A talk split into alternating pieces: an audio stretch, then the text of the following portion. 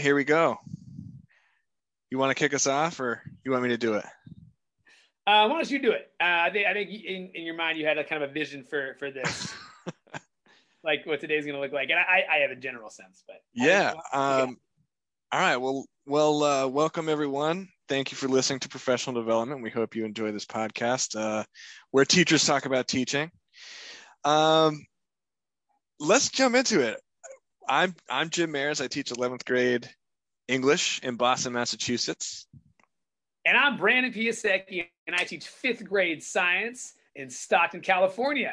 I should say I will be teaching 5th grade science. Yeah. Science. So Brandon and I, we've been friends for a long time. We've been teaching for a while. And over the summer, we wanted to talk. We were chatting, and we decided that we wanted to do a podcast about teaching. So today, we're going to discuss the biggest thing that was probably on every teacher's mind, remote learning during COVID. There's a lot to say. I don't even know where to begin, but Brandon, let's start here. When did you go remote? And like, what was it like first going remote? Like before you like develop sort of new skills, what was that like for you?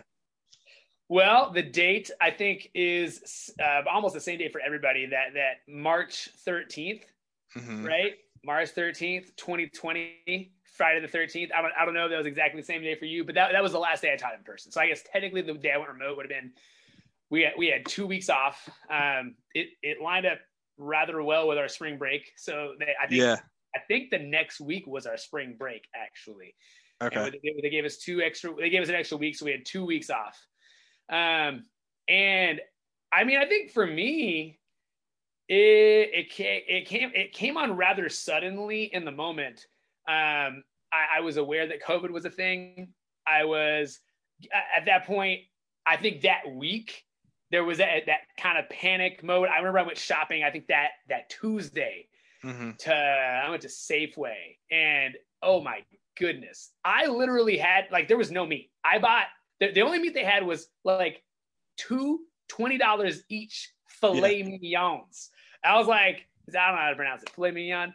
Yeah, I think you got it. I bought those two, and there were only like four left. So I remember, and I think that moment, like earlier that week, was my like, oh my goodness moment. Like, hey, like this is real. People were panic buying, and so I think for me, like I definitely like thought of my own family's safety. We had a newborn, 3-month-old baby at that time. So there's a lot of that fear of the unknown, but there was also like, second to that, like was like, what are my students going to do? How are my students doing?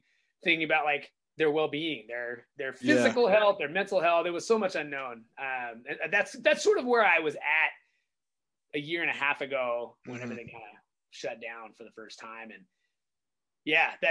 in terms of like where I was at, like what was going through my mind, that's my quick thoughts on. Yeah. Did your school, I'm curious about like, I've always found it interesting talking to different teachers, like the different things that schools did. Right. So when you like, for us, for example, there was like no guidance, there was nothing like, and I think that was the right call. I mean, I don't know what right call actually means in this context, but like it got to the point where I was just like, why am I still getting a paycheck? Because like there was so much uncertainty. Or how? And, or how? From? Yeah. Yeah. Or how? Yeah. Because like, yeah. Like I remember a friend of mine who I was teaching with, she was just like, yeah, I'm pretty sure Massachusetts is eventually going to realize that they can only hire just one teacher for all contents and just fire all the other teachers. And that was like the joke that she wasn't serious about that, but of course it was a very just the degree of uncertainty. I did sort of find myself wishing, and I think I'm not saying this to sort of throw shade at the administration or whatever, but like I do think that we probably should have had, looking back on it, more sort of at least guidance for teachers, right? Like because it was literally like keep posting a couple grades and host office hours host office hours if you want on Google Meets, because at that time we didn't have any Zoom. Or like we had Zoom, but like people weren't aware of it. So I just remember like just a true free for all. And then like it was like people were like running into scheduling issues, and there was like there seemed to be like no thought around, not no thought, but it's like, well, Maris wants to host his, you know, his AP Lang office hours from this time to this time, but the history teacher's doing it at the same time. And so now, and it's just like, oh yeah, in a real in-person school, you do have a master schedule, which is like students are in specific spaces at specific times. And that also should exist on Zoom. Yeah. Did your school, was it like that for you? Like in that spring, and I, you know, I want to talk about the fall and everything, but like, were you surprised with like the lack of structure or guidance? Was it completely like do whatever you wanted until the end of the school year? I mean, guidance from our administration definitely did not say do whatever you want, but like at the same time, we were getting like, I remember like after a couple of weeks, I was getting like a handful of kids per class. Yeah. Maybe like 5 kids or less towards the very end. Yeah. So it became a bit of a like, all right, we're going to do like whatever we can do to just kind of make this worthwhile. I think like you said, like there wasn't like a ton of guidance because like, you know, I don't know what the right call would have been, especially in March of 2020. Yeah. So much. It's hard. No one knew what to do. No one had a right answer. There was no right answer. Right. Yeah. But we did thankfully, like we had Zoom rolled out, I think relatively smoothly given the circumstances. Every student that I taught was able to get on Zoom at the very beginning. So like, at least there was that access. And I pretty much just turned it into like, you know, almost like a podcast. Like I think every teacher overnight became a podcaster slash blogger. Oh yeah, that's why I can. Yeah, I'm comfortable hosting a podcast now because I've taught remotely for a year. I have this whole fascinating new skill set. Yeah, absolutely.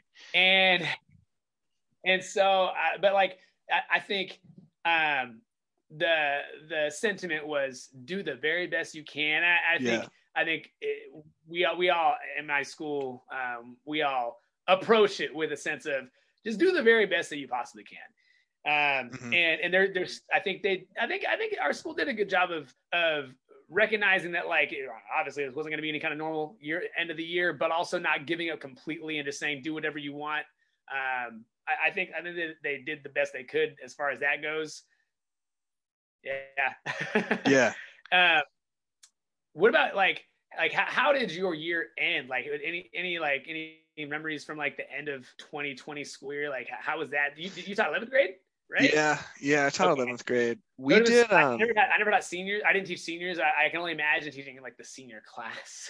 Yeah. You know, like at the end of 2020, I can only imagine like how crazy that must have been, or just like sad. It was really sad. Yeah, I think. So I was doing everything I possibly could to like save kids' grades, right? Because like it's junior year. One of the reasons I like teaching juniors is because you know, it's like pretty high stakes for college, and it's really investing, and it's like the oldest the kids are in high school before they totally check out senior year. So it's just like senioritis. Yeah. So I love teaching juniors, and then everything. I just was so, it was very scary, honestly, and just kind of heartbreaking and sad, the amount of kids who just weren't logging on, and it just sort of, and I know this is not true, but it like, it just felt like they didn't want to do it, which like, that's a reasonable thing to think in a pandemic. And, you know, everyone's sort of, everyone's world is upended, right? So like, I'm not trying to place any kind of judgment on that, but it felt, as a teacher, it just felt extremely isolating and very really demoralizing, incredibly demoralizing, because it's just like you were saying, I'm emailing, I'm texting, I'm posting on Google Classroom, I'm like calling people individually, and like no one is coming to the office hours or to check-ins. And it's just like it ended up turning to me into like a ton of one-on-one support, right? So like the job of the teacher completely changed, because teaching is really about communicating to groups of people, right? And so now I remember the big thing that I remember from the spring was just getting frustrated with like, I've already had this conversation 600 times because I'm only communicating this information to one kid at a time. And they're like, we did this research paper at the end of the year, which is, I mean, they turned out fine, but it was not good. But I just remember like by the time the kids came back from what was our like spring break, there was like more guidance, and people were saying like, okay, well, meet during these times. And our admin kind of followed up after spring break with like, your grades are going to count. What ended up happening was for their grading, it was like basically Q1 and Q2 ended up, the semester grades are what calculates their GPA. And essentially there was no Q3 and Q4. We just rolled everything into the semester 2 grade plus the final. Okay. Right. And so the final was still going to be worth 20% of the kids' semester 2 grade. So it was a really major thing. And for me, I had 50% of it be their performance on the AP test, because at that point, they only did this last year as like a one-off thing, but I actually got the kids' responses for their AP test. So I could read and score the actual AP essays. And so what I ended up doing was for the final 50% of the S2 final, semester 2 final, was the actual performance on the AP test. And then the other 50% of the performance was going to be their research papers. And basically what I ended up doing was back grading virtually everything from those 2 scores. So like if you had not, essentially if you passed those 2 things, you would pass the course, not with like an A, right? But like I was trying to create basically highly incentivize the 2 most important things and just make it always possible to pass, right? Because why would you even, if you have this mountain of missing work as a junior, why would you even begin to do any work at all if you know you can't pass? And so I tried to really make it possible to pass no matter how low your actual grade was. That's good. Our school did something similar. They adjusted the grading parameters. Like it's an IB school, IB grading system. And so for this, like, as far as like our school grades go, the school grades are based off of the IB rubric score parameters. There's this like point system, and they did adjust them for that semester specifically. I think the adjustments they made were just in that sweet spot of like, you know, it was enough incentive because it was almost impossible to our school actually didn't give, we don't give Fs up until you get to 11th grade. It's the lowest score you get is a D, but you couldn't get a D unless you just didn't do anything. Like getting a C- was realistic for everyone. Yeah. As long as you did something, you know, essentially if you did something like did a little bit like, you know, put forth some effort at all. And I think that for the end of 2020, that was wherever it was at. Like do whatever you can. Definitely glad to be out of those woods. Next year, I think everyone's experience, depending on where you are in the country, kind of changed a little bit because some schools went back pretty early on, you know? And some schools didn't go back until super late. Like, I mean, I think us both, right? Like, when did you go back in person, or did you ever like fully go back in person? Or we didn't go back fully in person. The kids had, starting in, what was it? March. Yeah. Yeah. I forget, but I think it was in March. You had the option to go back, And then it was hybrid. So I had like, I don't know, probably 10% of my entire roster was in person.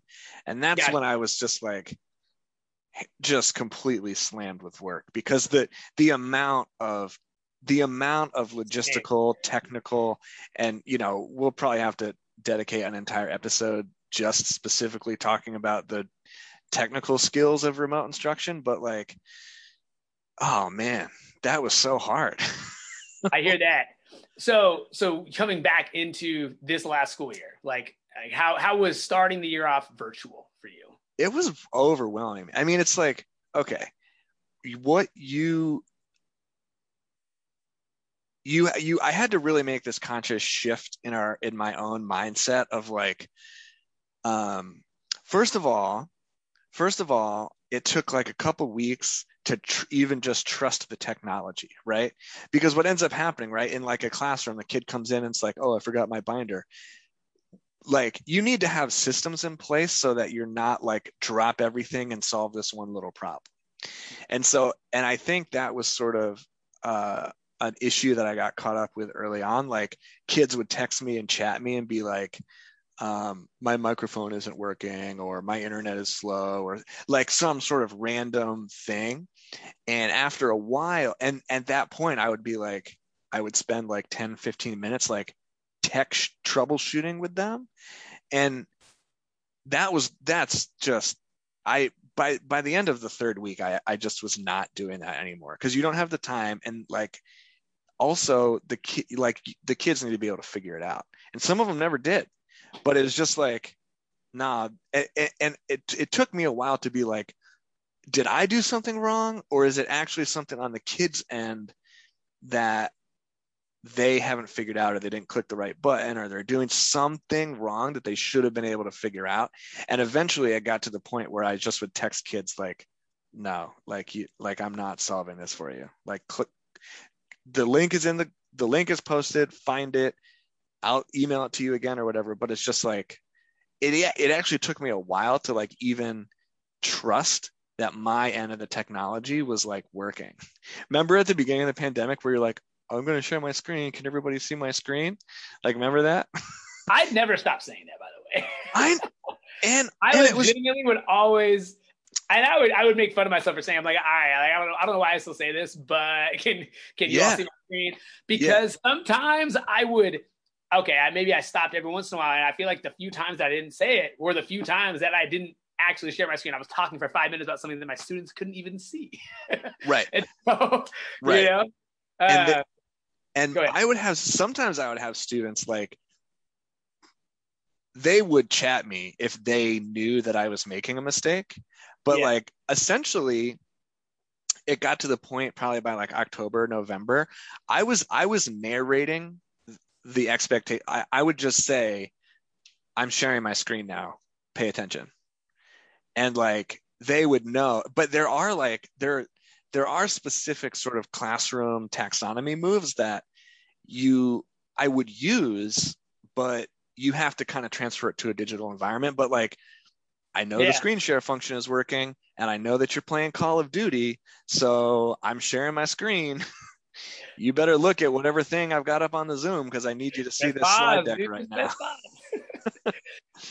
I think you raise a good point that kind of makes me think about how I thought about my like 10 years of teaching skill set, like that I've kind of accumulated over the years. And I think for every teacher, like, you know, teaching in the last 2 years, we all had to unlearn and relearn a lot.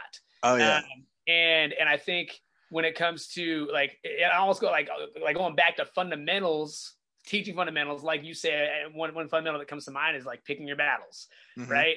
Picking your battles in a classroom setting, in a normal traditional classroom setting would imply like classroom management type stuff, where maybe there's a conflict and like, or maybe like you said, a student forgets a student's like one of their supplies. And you figure out systems, you figure out ways to like mentally prioritize, like picking your battles and which ones you want, and also a hierarchy of problem solving, like which problem do I solve first? And it took, you know, you kind of get on autopilot after, you know, you've been teaching as long as we have, and how we go about that. You get really good at that, because it's the same routine every year, the same general setup every year. But with this, mm-hmm. it I try to look at it with the silver lining would be relearning and repracticing and reteaching myself that skill set of like prioritizing troubleshooting, prioritizing picking your battles, prioritizing problem solving and those kinds of skills. It's just in a technology context. Right. So I think you bring up a good point where it's like, okay, I need. Oh yeah. Sorry. Yeah. Yeah. You bring up a good point where it's like, I need to create a system here. I need to be able to prioritize what I'm going to do for you having this technical difficulty. And sometimes, like, as a teacher, it's like, all right, like right now, this problem is something that it doesn't need to be solved. And, you know, like your internet issue, like, at the, like in terms of me reaching all the students I need to reach, like thinking macro, you're still going to get the material. And I just need to solve this issue right in this moment, right now, you know. Yeah. And sometimes you can't, like, ultimately it's like, it's one of those things, like, we learn what we can and can't control. And sometimes, and I think a lot of teachers struggle with this, myself included, was so much was out of our control, you know, especially starting off the year with more of a system, more of a, all right, this is what we're doing. Like, we're remote learning until further notice. Yeah. So I struggled with that, but it was also good to reteach myself and revisit and reflect on those fundamentals. Yeah. And I think what I sort of remember talking about mapping, right? Like mapping the skill set onto a remote environment. What ends up happening is a lot of the systems like in the actual school building, a lot of them are actually physical. You can see the extra pencil jar. You know, like if a kid forgets the binder, right? Like you say, take this physical hall pass and go to your physical locker and pick up the binder, right? What? We're literally recording right now. This is Aaron. Hi. No, I'm Aaron. I'm recording right now. God. We're like, we're going to edit that out, but yeah, we're visiting Aaron's family. So, we're at first in Cleveland. I was really confused because I was like, well, that's why it's like a little bit hectic. Cause I'm you know, it is what it is. Dude, it's so funny. You're at your in-laws house right now, right? Yeah. Yeah. Yeah. So my in-laws are at our house right now. That's funny. Because that's sold their house and they haven't been able to buy a new one yet. These crazy. Anyways, okay. Well, we have the edit button. While we're off on this tangent, what do you want to do? Go to 15 quarter past. Is that good for you or what? Yeah, that's fine. I was thinking we could just kind of segue into so what have you learned from this like remote learning experience? Like how can you, because obviously like we're not remote learning forever. It could be like, you know, it could come back of course, but. Let's do that. Let's save that whole conversation for tomorrow. Cause that's like, I feel like that's a whole, I think honestly, like we can use this agenda, but I want to talk about the remote stuff for a while because there's just a lot to say. And I feel like we're only sort of just starting it, right? Yeah, yeah, okay. All right, so let's do that. And we'll go for 15 more minutes here and we can edit this out. But all right, so what was I saying? Where was I before I got interrupted? You were talking about how in a physical classroom, there are physical locations, physical things you can see, visible cues. Yeah. And processes. So, yeah. So, okay, as a teacher, you have all these physical systems and cues and stuff that, right? Like, do you use hand signals? I think most teachers use hand signals. I think, for the bathroom, the two fingers.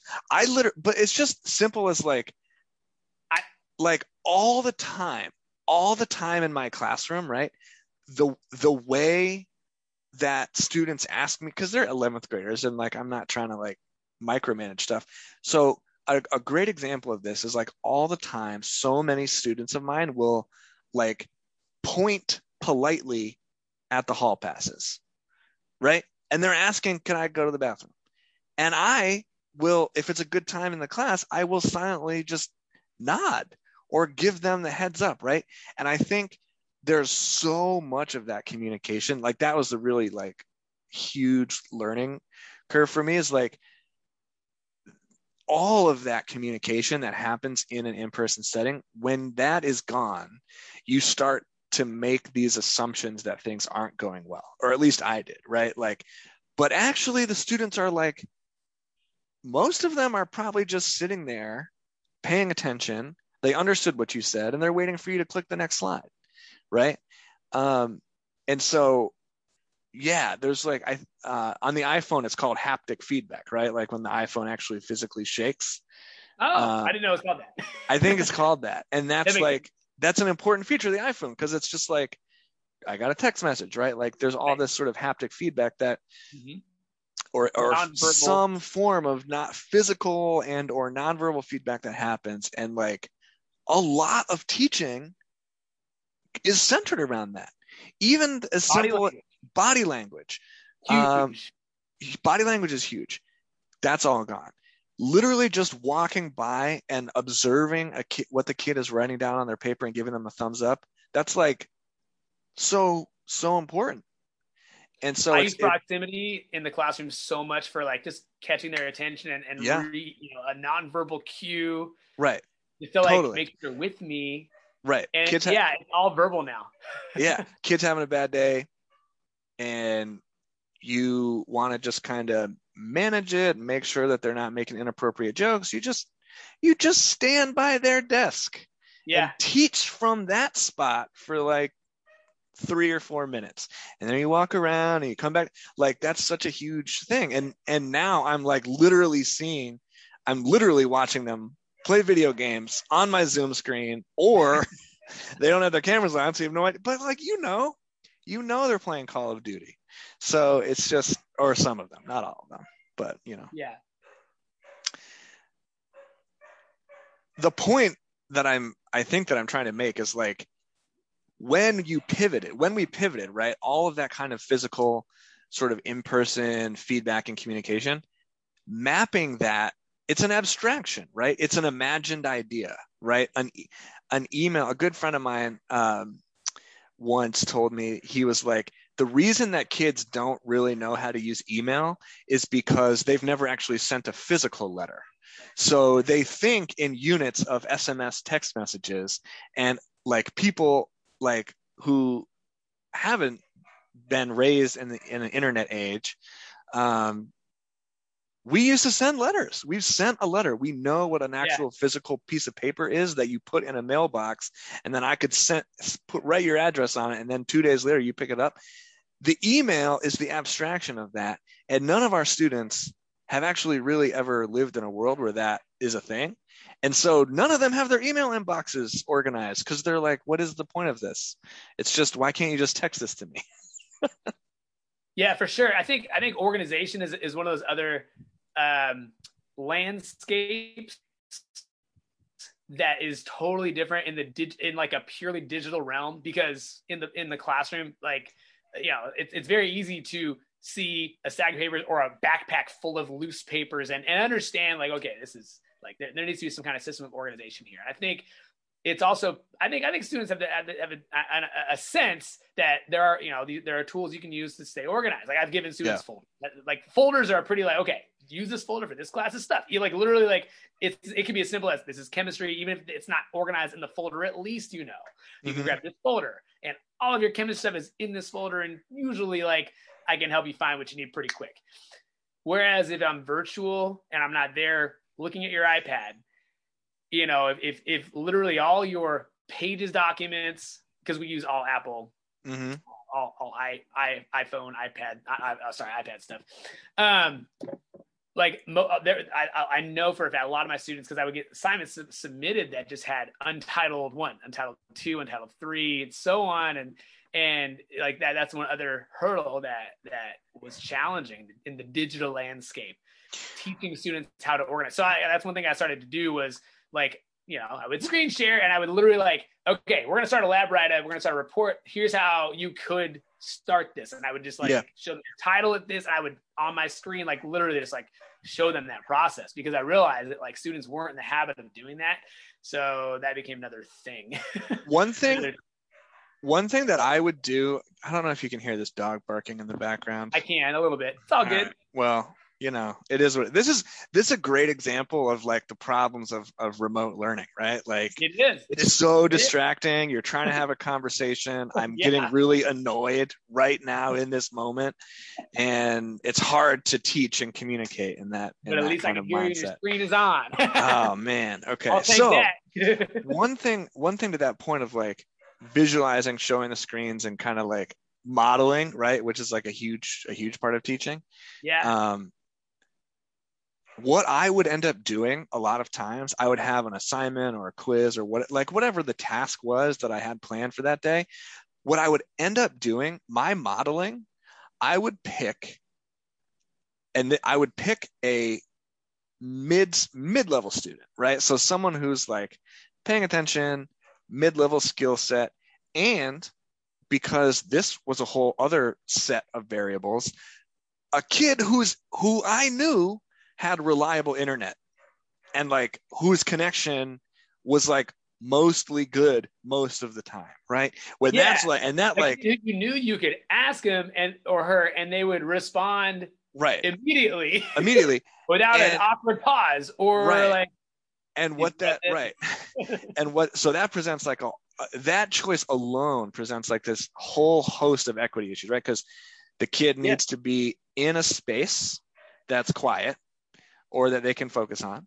Which means like a lot of my kids had but a decent amount of my kids had childcare responsibilities, like taking care of older siblings or even not childcare, but just like managing the family household in a lot of other ways, right?